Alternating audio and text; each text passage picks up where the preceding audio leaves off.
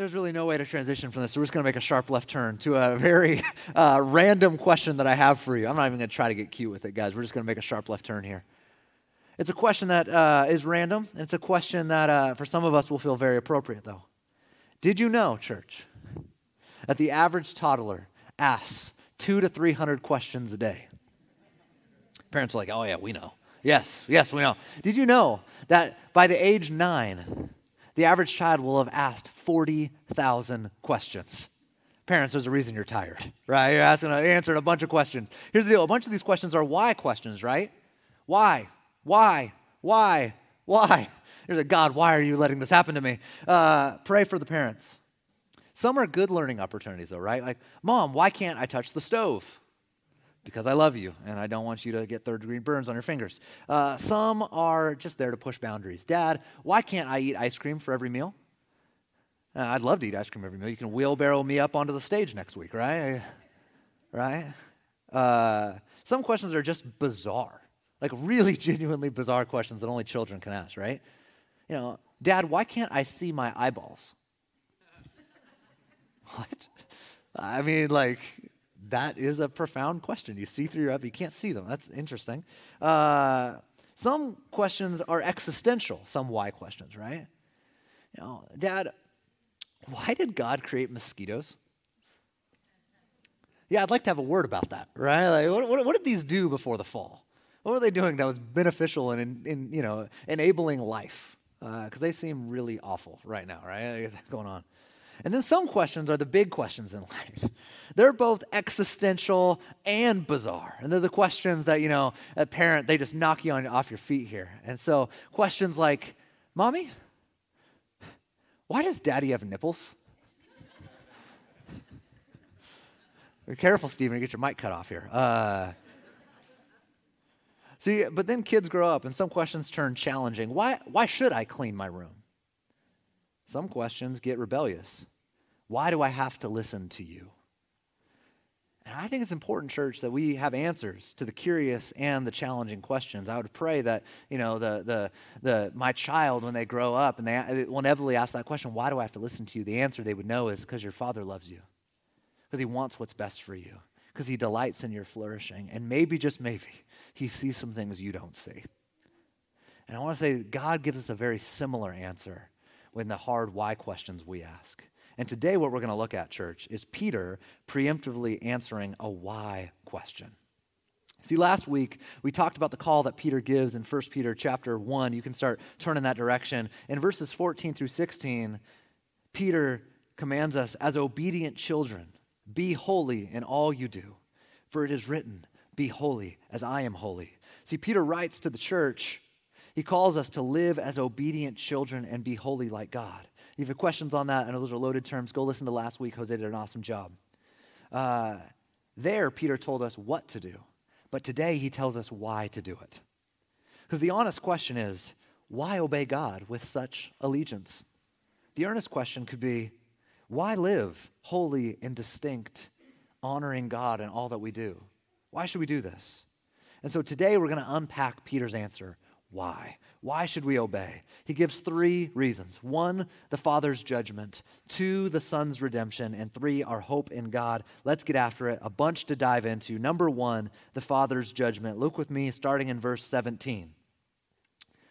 Since you call on a Father who judges each person's work impartially, live out your time as foreigners here in reverent fear. Good morning. Glad you're here. We've got some real Hallmark uh, card content here in 1 Peter.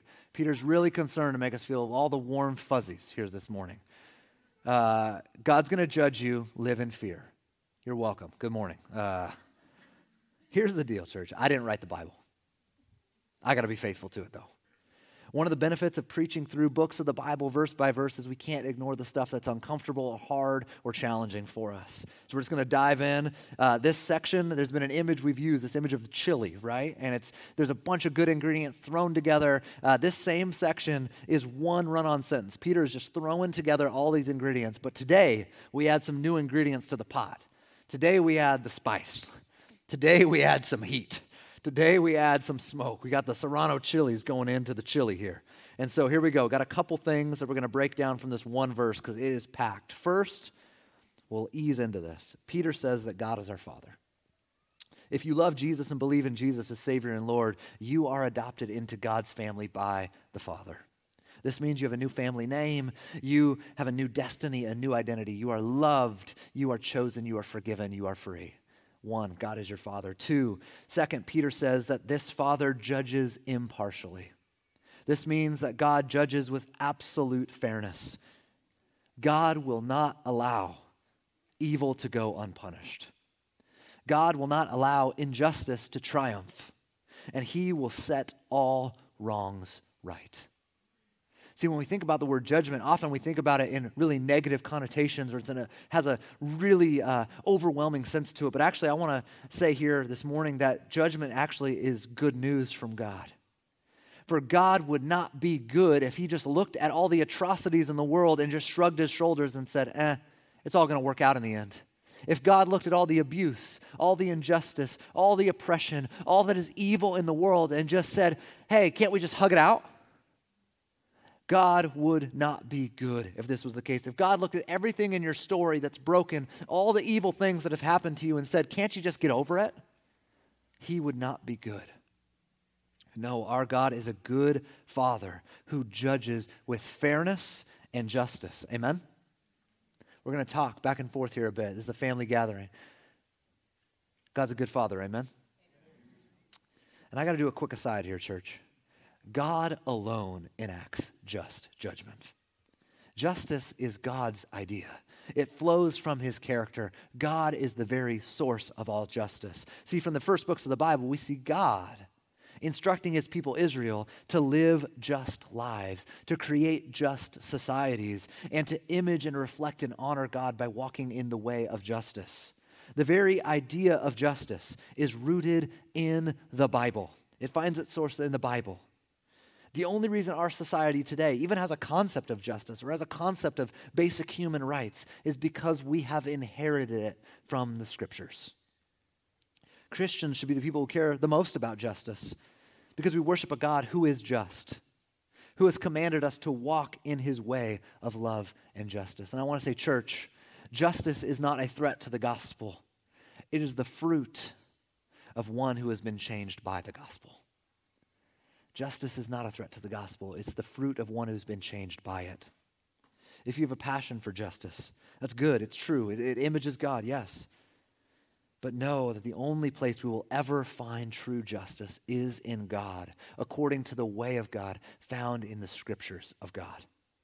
For he alone is the God of all justice. See, God is a good father, and he is just and true.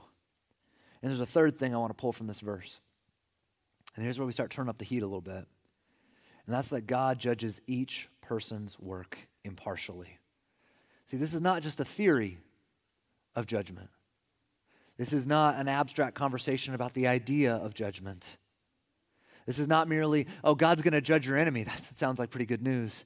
This is not even, God's going to judge the person you think deserves judgment. Let's got to be honest here, right? When you're driving and you see the person who's driving like a maniac on the freeway, or you see the person that's blowing through a red light, you're praying, God, would you judge this person? Would you bring a police officer right now and bring down your perfect judgment on this person?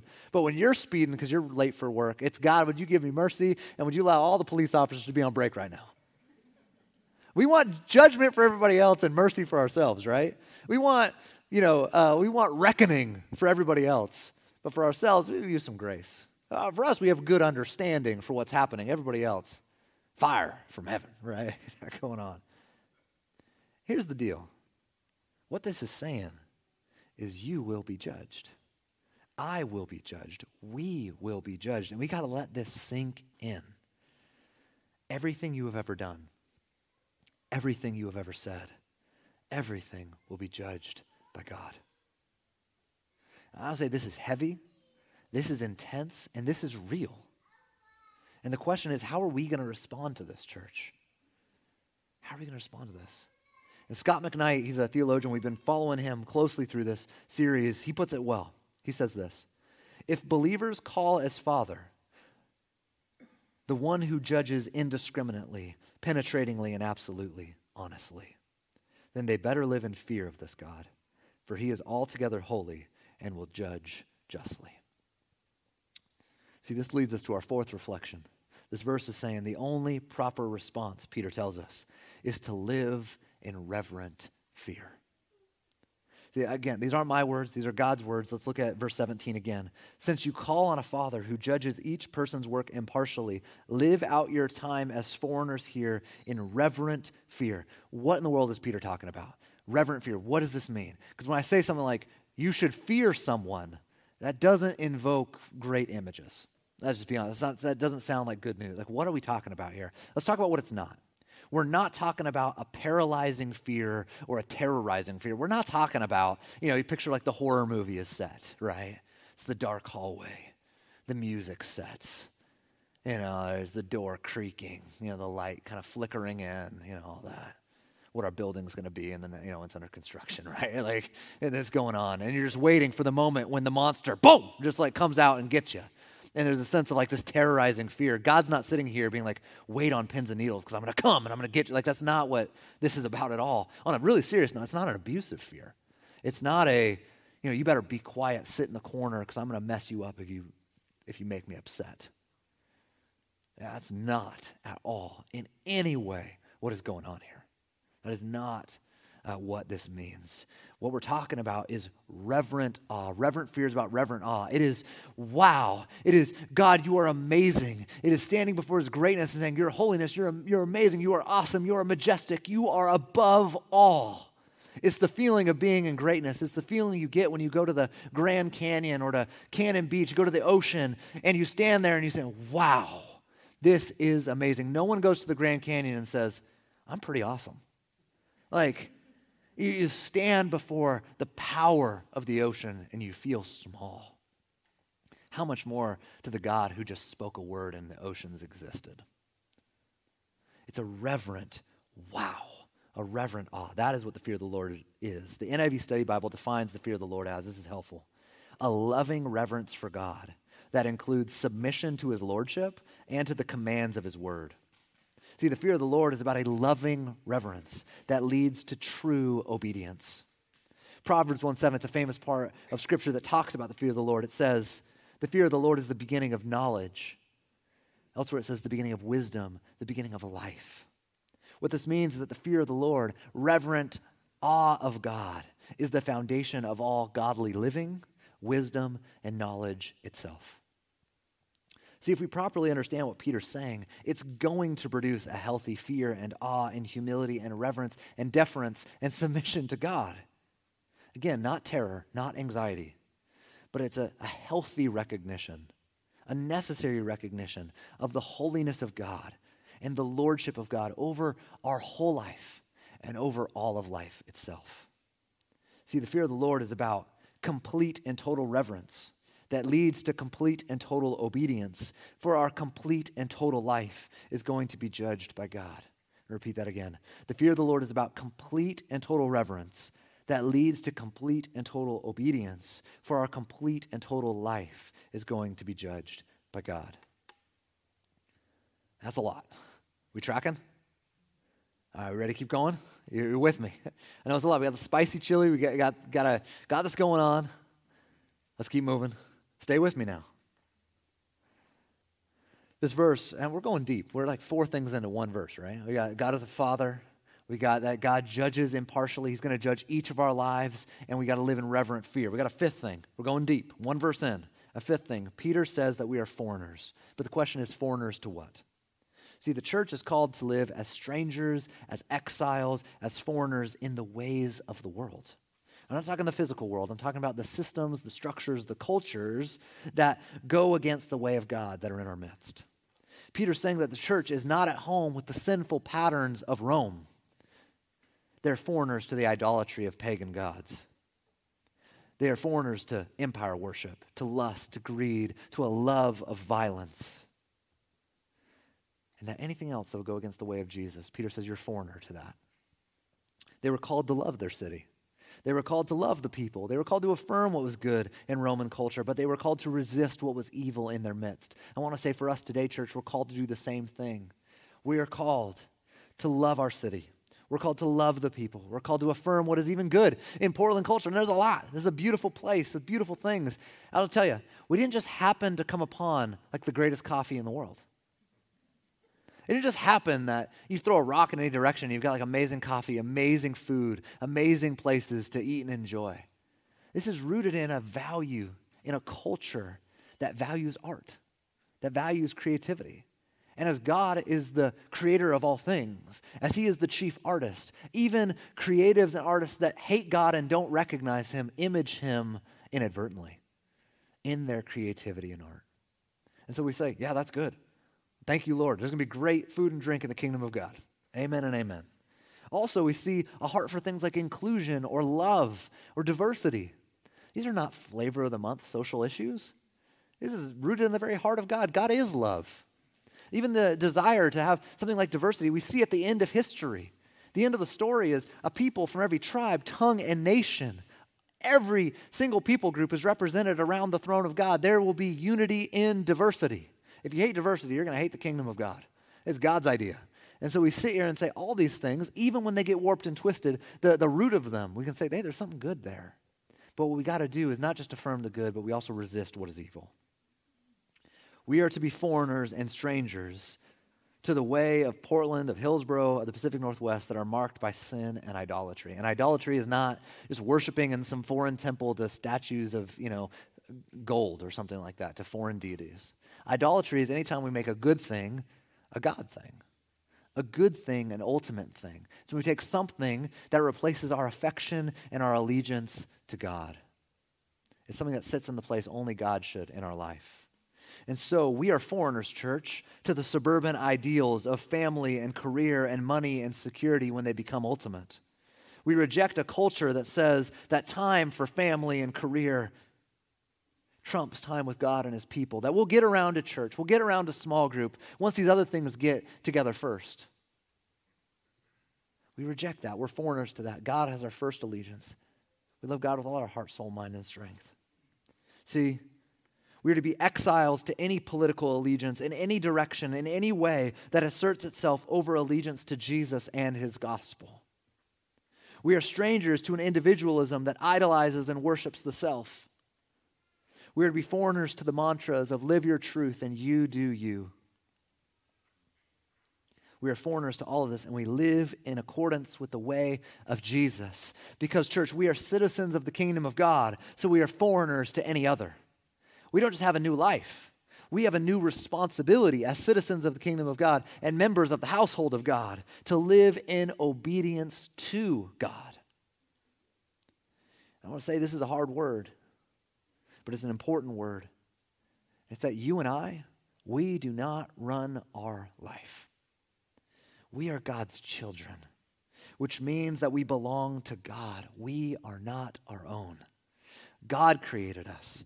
God called us. God adopted us. God is Lord over us. And that is good news for us because God is a good Father who loves us and wants what is best for us. And He calls us to obey us. He calls us to obey Him for our good. And I think any parent can recognize this that the call to obedience is actually a call of love. Would we see God's call to obedience as a call to good news? So, a couple questions for us as we process some of this. Where do you think God is calling you to turn and live in alignment with His way? What in your life is God going to judge and say, no, that was unfaithful? Let's turn from that. You know, the word repentance is a churchy word, but it, it means turning. Let's turn from that stuff. What in your life is God going to judge and say, well done, good and faithful servant? Let's turn to that for one day we are going to stand before God. This is important. If we're going to talk about obedience, we got to know what we're called to obey. Church, we need to be a people that gets in the Word and knows what His Word says. We need to be a people that knows the heart of God, that experiences His presence through prayer, and actually knows the heart of God so we know what to obey. Would we be a people of prayer in the book? We have the prayer and fasting guides. Join us Mondays as we seek the face of God together. Because here's the deal. See, Peter is doing something here that makes us uncomfortable. It just does. We just have to call it out the way it is. He is warning us. Peter is warning us. God is warning us through Peter. But here's the deal healthy, legitimate, loving warning is part of any good parenting or leadership. Again, I think as parents, we know this. Warning is part of love. I got a three and a half year old. There's plenty of warnings we got to give, right? Here's the thing uh, I tell my son, don't touch the stove. Like, there's a warning there. Oh, he also say he's got one of those. Uh, his his aunt and uncle gave him this amazing gift uh, for his birthday. It's like one of those you know jeeps that like it's like the remote control that you sit in, so you like feel like you're in the car, right? Uh, and we tell him you can't drive that in the street. Like I know you feel like you're a big car, but you're not. The car's not going to see you. It's going to go bad for you. You can't drive that out in the road. It's a warning. We we recently went to uh, as a family. We recently went to Cannon Beach, which, wow, like it's amazing. You've been sitting on this for a long time. How do, how's this not better known? Uh, what's going on? We're from California. We know good beaches. We like pulled in and we're like, holy cow, this place is amazing. It's like America's best kept secret, which probably means I need to stop talking about it right now. Uh, but here's the deal: like we get to the ocean and we're telling our son, like, you don't turn your back on the water. You know, you got to be careful of, uh, you know, tides coming in. Apparently, there's tsunamis that happen over here. That's that's different. Uh, you know, you get these things going on. You, you got to have a healthy fear of the water. You know, you we don't want our son to drown. We don't want him to get knocked off his feet. We don't want him to be in danger. Part of enjoying the beach is a warning about what it means to engage there. And God gives us warning for our good. And uh, my seminary professor, his name is Mike Goheen. He's uh, was a mentor of mine, and he had a great image that helped me understand a lot of this stuff. Uh, picture with me, I got an image here of a suspension bridge. Some of you getting a little wobbly leg just looking at that, right? But imagine uh, you got the suspension bridge, and you got the the deck you walk along, right? And then you got these two guardrails. And what this is is the commands are the deck. Picture this: the commands God gives us are the deck that we walk along and the promises and warnings are the two guardrails that keep us from falling off the edge. And so when God calls us to walk uh, in his way, he gives us commands to walk along and warnings and promises to hold on to. And if we didn't have the warnings and promises, imagine walking out on that bridge with nothing to hold on to. It's like one of those fair rides that you like walk on. It's like you're not going to make it. But God gives us these things in love. See, warnings are given to keep us from falling into presumption. And uh, promises are given to keep us from falling into discouragement. We need both to stay on the path. And in our text in 1 Peter, we're called to obey the command echoing from verse 16 Be holy, obey God. We're called to heed the warning, grab onto a guardrail in verse 17. Everything you do is going to be judged by God. Heed the warning, grab on. We also, though, need to believe the promise in verse 18 and 19. Grab on to the promise. You have been redeemed by Jesus. And so, why do we obey? How do we walk in this way? Grab onto the warning, grab onto the promise. So, why do we obey? Number one, the Father's judgment. And number two, our second point, the Son's redemption. Look with me at verse 18 and 19. For you know that it was not with perishable things such as silver or gold that you were redeemed from the empty way of life handed down to you from your ancestors, but with the precious blood of Christ, a lamb without blemish or defect. And I just want to say, praise God. Peter didn't stop in verse 17, but he kept writing. Amen? Like, can you imagine if the verse ended, you know, your whole life's going to be judged by God, so live in reverent fear. Grace and peace, church. Good luck on the journey. Like, good luck. Like, praise God, it doesn't end. Praise God, verse 18 and 19 are here to give us hope, to give us a promise, and to give us good news that Jesus has redeemed us. Amen? Three of us think that's good news. Thank you for being with me here. Yeah, two things to pull from from this verse. We're going to get there. Is what we're redeemed by and what we're redeemed from. I think we're going to see this as good news as we continue. First, what are we redeemed by? Peter makes it abundantly clear. We are redeemed only by the blood of Jesus Christ. Our redemption is not sealed with silver, it is not bought with gold. Our redemption is not found from anything this world can produce. Its source is God, for He alone never perishes. And what I want to say is this is not just a one off thing for Peter. He says this elsewhere in the Bible. Look with me in Acts 4. Then Peter, filled with the Holy Spirit, said, In Jesus Christ of Nazareth, Salvation is found in no one else, for there is no other name under heaven given to mankind by which we must be saved. Church, our hope in life and death is Jesus. It has always been Jesus, and it forever will be Jesus. Our only hope is Jesus Christ in his redemption. And Peter, he adds a detail, and it's important. He says in verse 19 that Jesus is a lamb without blemish or defect. See, Peter is Jewish, he knows his Old Testament. In the Bible, it's one unified story. And the entire one is, is one of God's redemption. And Peter is connecting Jesus' death on the cross to the entire Old Testament sacrificial system. See, in the Old Testament, people were called to obey God and offer sacrifices without spot or blemish in the book of Hebrews in the Bible, it, it helps connect some dots for us because you might be like, Stephen, where are you going? How does this all connect? What are we talking about Old Testament sacrifices for? Hebrews helps connect some dots. And again, I'm going to give us a lot of Bible. We're going to do a lot of Bible here at 26 West because my words sometimes, you know, helpful. God's word is authoritative and true. So we got to open it up and we want to get into it. Amen? And so here we go. Hebrews 10, verse 1. The law is only a shadow of the good things that are coming, not the reality themselves. For this reason, it can never be by the same animal sacrifices repeated endlessly year after year, make perfect those who draw near to worship. But those sacrifices are an annual reminder of sins. It is impossible for the blood of bulls and goats to take away sins. But we have been made holy through the sacrifice of the body of Jesus Christ once and for all. What this is saying in Hebrews, what Peter is saying in 1 Peter, what the entire Bible says is that Jesus is a better sacrifice. He is the true Lamb of God that actually takes away the sin of the world. See, the good news is that through Jesus' substitutionary death on the cross, as the perfect sacrifice. He takes my record and he takes my punishment and gives me his record and his righteousness. This lamb, Jesus Christ, on the cross, once and for all, bore the punishment for our sins, satisfying the ju- justice of God on our behalf. See, at the cross, Jesus, he substitutes himself for me and you. At the cross, he is found guilty and I am found innocent. And what an exchange it is. In short, Jesus redeems us. See, Jesus lived the life we were meant to live. Jesus died the death we should have died, and Jesus gave the gift we could not earn. As Christians, church, we need to hear this. As Christians, we will be judged by God, but we will never be condemned by God. For there is no condemnation for those who are in Christ Jesus. Amen? That's good news. Our life will be judged by God. We will be held accountable. But because of Jesus' finished work on the cross, we will never be condemned. We will never be condemned.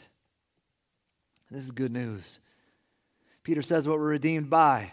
Think of the old hymn What can wash away my sin? Nothing but the blood of Jesus. What can make me whole again? Nothing but the blood of Jesus. We'll get the band back up. No. Uh, get up. I was a worship pastor for 10 years. We can do this. Uh, we're redeemed by the blood of Jesus, but he also says what we're redeemed from. Not only does Jesus redeem us from all sin and death and evil, amen and amen, he does that. But what's interesting is Peter doesn't actually highlight that in this text. That's true, amen. But he also redeems us from futile, meaningless, empty ways of life. Peter says, you can look at it again, in verse 18 and 19. You were redeemed from the empty way of life handed down to you from your ancestors what does this mean? These are the ways of life that are common around us, handed down to us. These are the waters we're swimming in, but they don't lead to life. And I think we got to press in. What does this mean for the original audience, and what does this mean for us today? What is Peter saying to them, and what is he saying to us? Well, to them, Peter is addressing a Jewish and a Gentile uh, audience of Christians. Gentile just means non Jewish. And these are Christians with different backgrounds. For the Gentile, for the non Jewish Christians, their futile ways that they inherited were worshiping pagan gods through things like prostitution and idol worship. They would have gone down to a temple and offered these offerings, and thinking that this will help, uh, this will lead to blessing in their life. They, they would, uh, there was allegiance uh, in, in the pagan world to, to empire, believing that it would protect them. It was living out of the perverted, greedy, violent desires. Picture like the arenas of old. They thought this would satisfy. This was all rampant in the culture of the Greco Roman world. But for the Jews, there was a different futile way, and it was found in cold religion, but it didn't produce genuine, warm love for God or for his people. See, it was attending the festivals, it was going to synagogue, it was offering at the temple. It was thinking that God would be pleased with mere religious activity versus a heart that honored and loved God. And yet, what we see is Jesus sharply rebukes this line of thinking in the Pharisees. We see that they did all the religion. Jesus doesn't rebuke them for fasting. He doesn't rebuke them for praying. He doesn't rebuke them for going to synagogue. He doesn't rebuke them for studying the scriptures. He rebukes them that despite all of this activity, they neglected the weightier matters of love and mercy and justice. They didn't love God and they didn't love others. So it was cold and it was dead. And today, I believe, there are some futile ways that are handed down to us as well.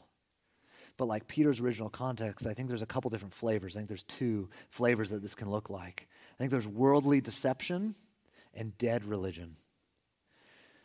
We're going to look at both. The futility wor- rooted in worldly deception is basically, there's a lot of different flavors of this, but it's all finds its source in some version of the American dream. And so, what I'm going to do today is I am going to do my best to make all of us feel a little bit uncomfortable. I'm going to do my best to make fun of all of us in the room a little bit. I'm gonna, uh, hopefully, all of us will feel picked on. And if you don't, I'm sorry, I'll try to get you next time. Uh, so, we're going to hopefully be an equal opportunity offender here. Because these are all different versions of futility from worldly deception that says the American dream will satisfy. Because there's a lot of different versions of this. And what I want to be clear on this is not, any of these things are not bad in and of themselves. But they're futile when we look to this way of life, this vision of life, this American dream, as being something that can ultimately satisfy and bring us life. When we look to that, it's futile.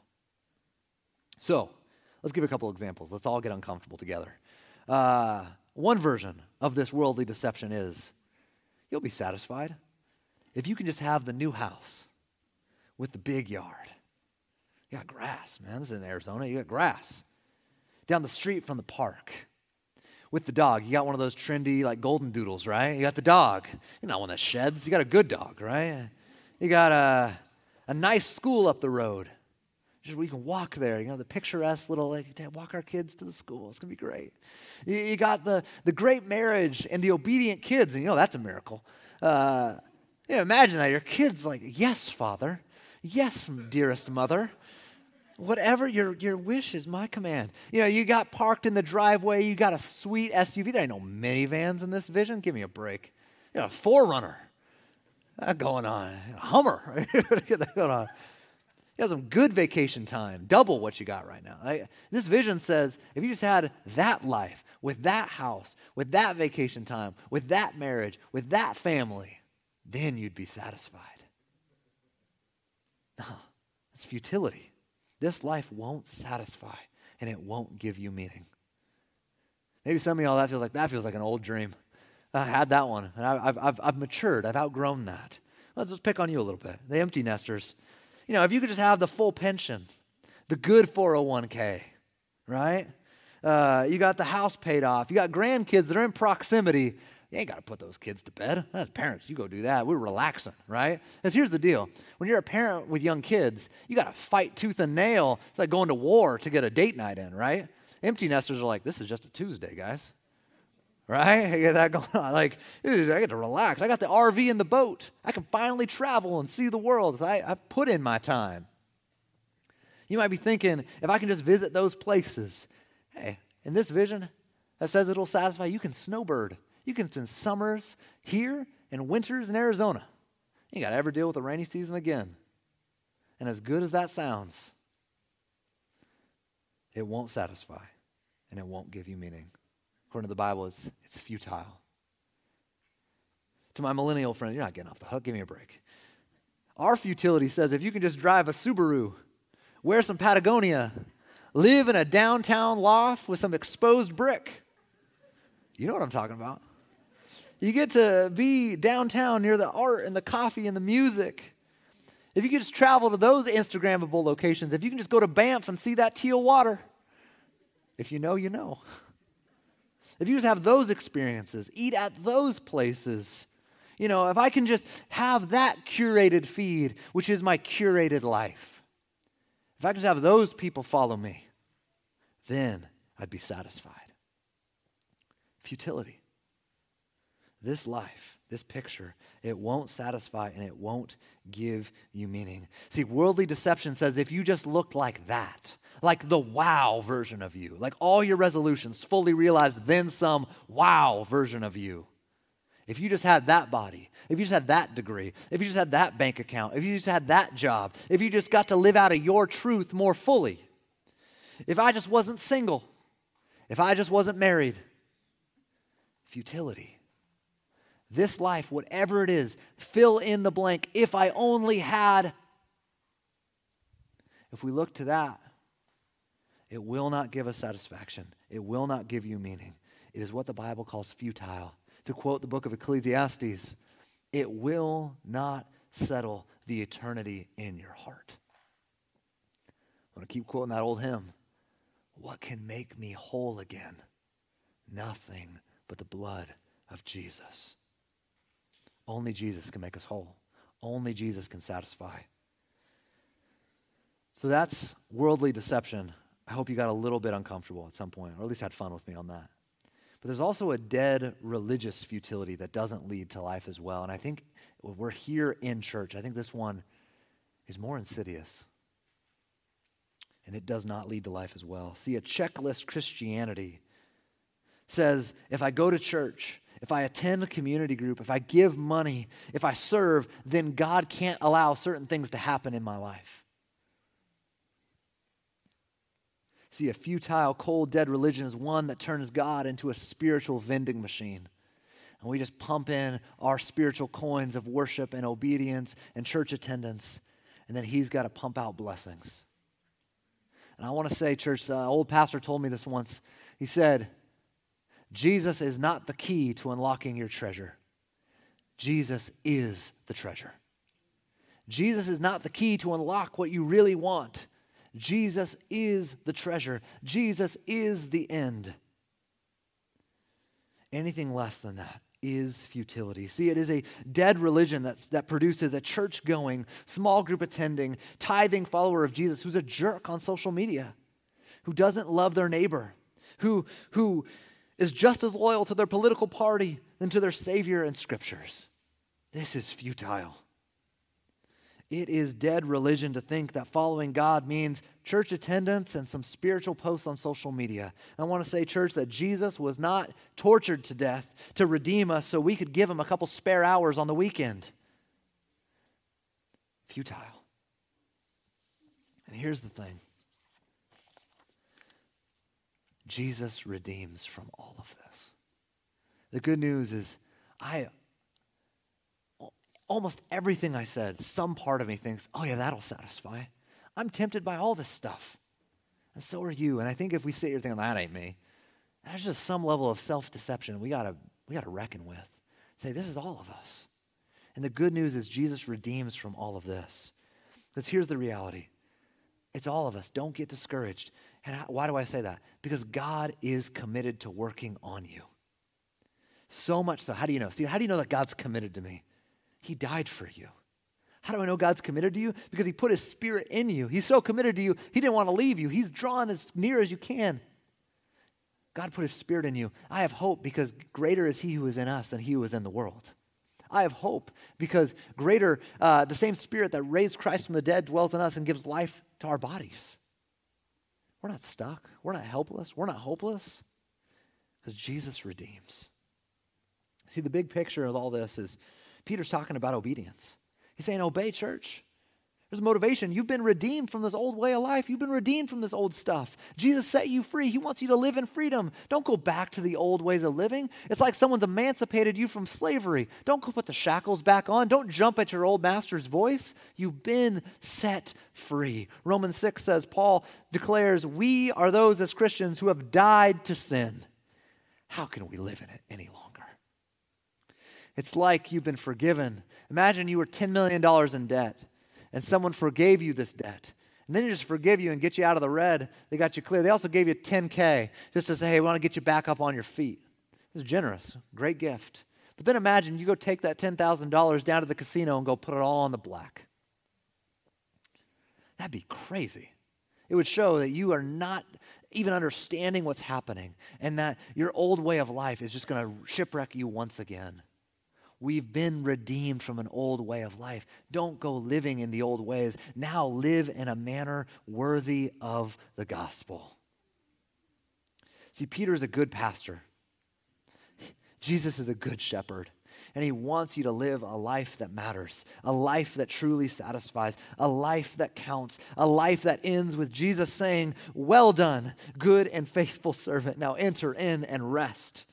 And I want to say, church, this can happen. The ingredients are love Jesus, follow Jesus, obey Jesus. We want you here at 26 West. Every one of us wants you to experience life in Jesus, to live a full life, to live a blessed life, to live a life that means something. And the only one that does is one fully surrendered to Jesus. See, following Jesus as Lord and Savior means obeying Him. If you use the Word of God not as a suggestion, but as marching orders. Jesus is our Lord. We're called to obey Him.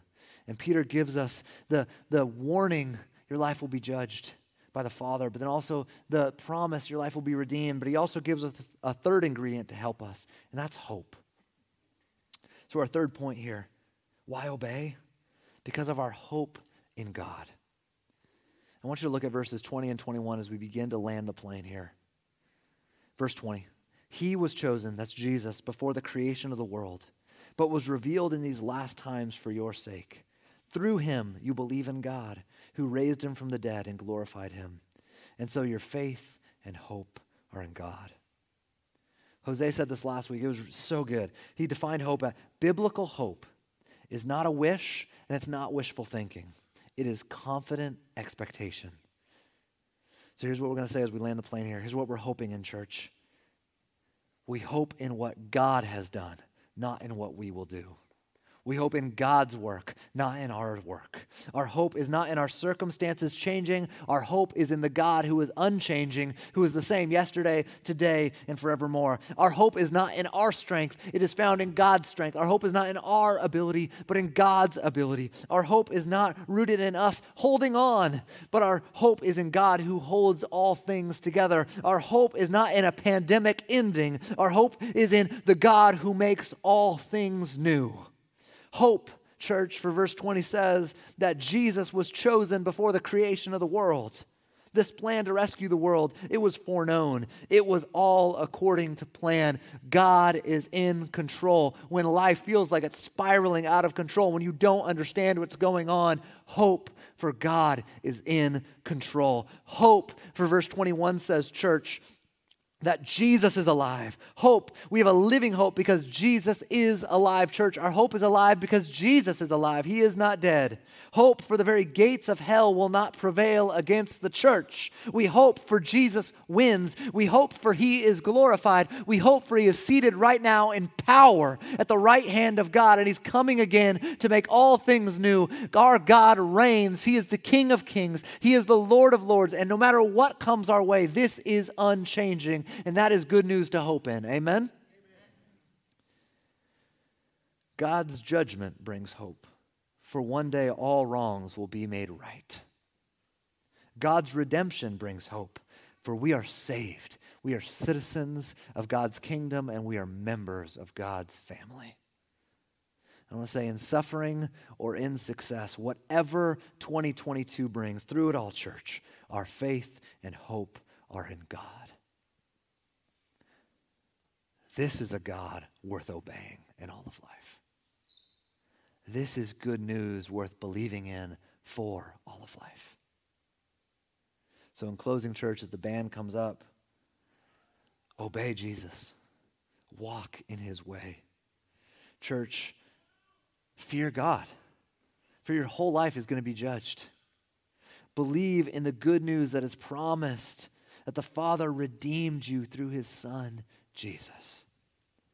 And keep hope, church, for Jesus is alive.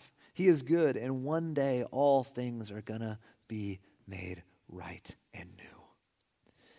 And in light of all of this judgment and all of this justice in all of this love, in all of this power, in light of it all, obey God and live in a manner worthy of the gospel.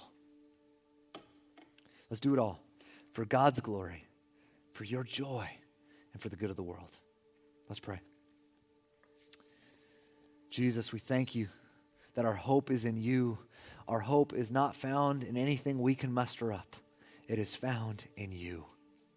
We thank you, Jesus, that our faith was not started by us. It is not sustained by us, and it will not be brought to completion by us. We thank you that it was started by you, it is sustained by you, and we will be brought to completion by you. So, Lord, we come here and we just respond. We don't come here to get you to love us. We come here because you already love us. We know this because Jesus, you've died. You rose again. You've poured out your spirit. Lord, for those that needed conviction today, I pray that you would bring it. For those that needed comfort, I pray that you would bring it, Lord. Would we hear what you want us to hear from this? I don't want to conjure anything up here. And Lord, I pray that we would see you, that we respond to you and your good news, Jesus. Thank you that your blood, that your redemption washes away all of our sin and makes us whole. This is our hope. We love you. We thank you. It's in your name we pray. Amen.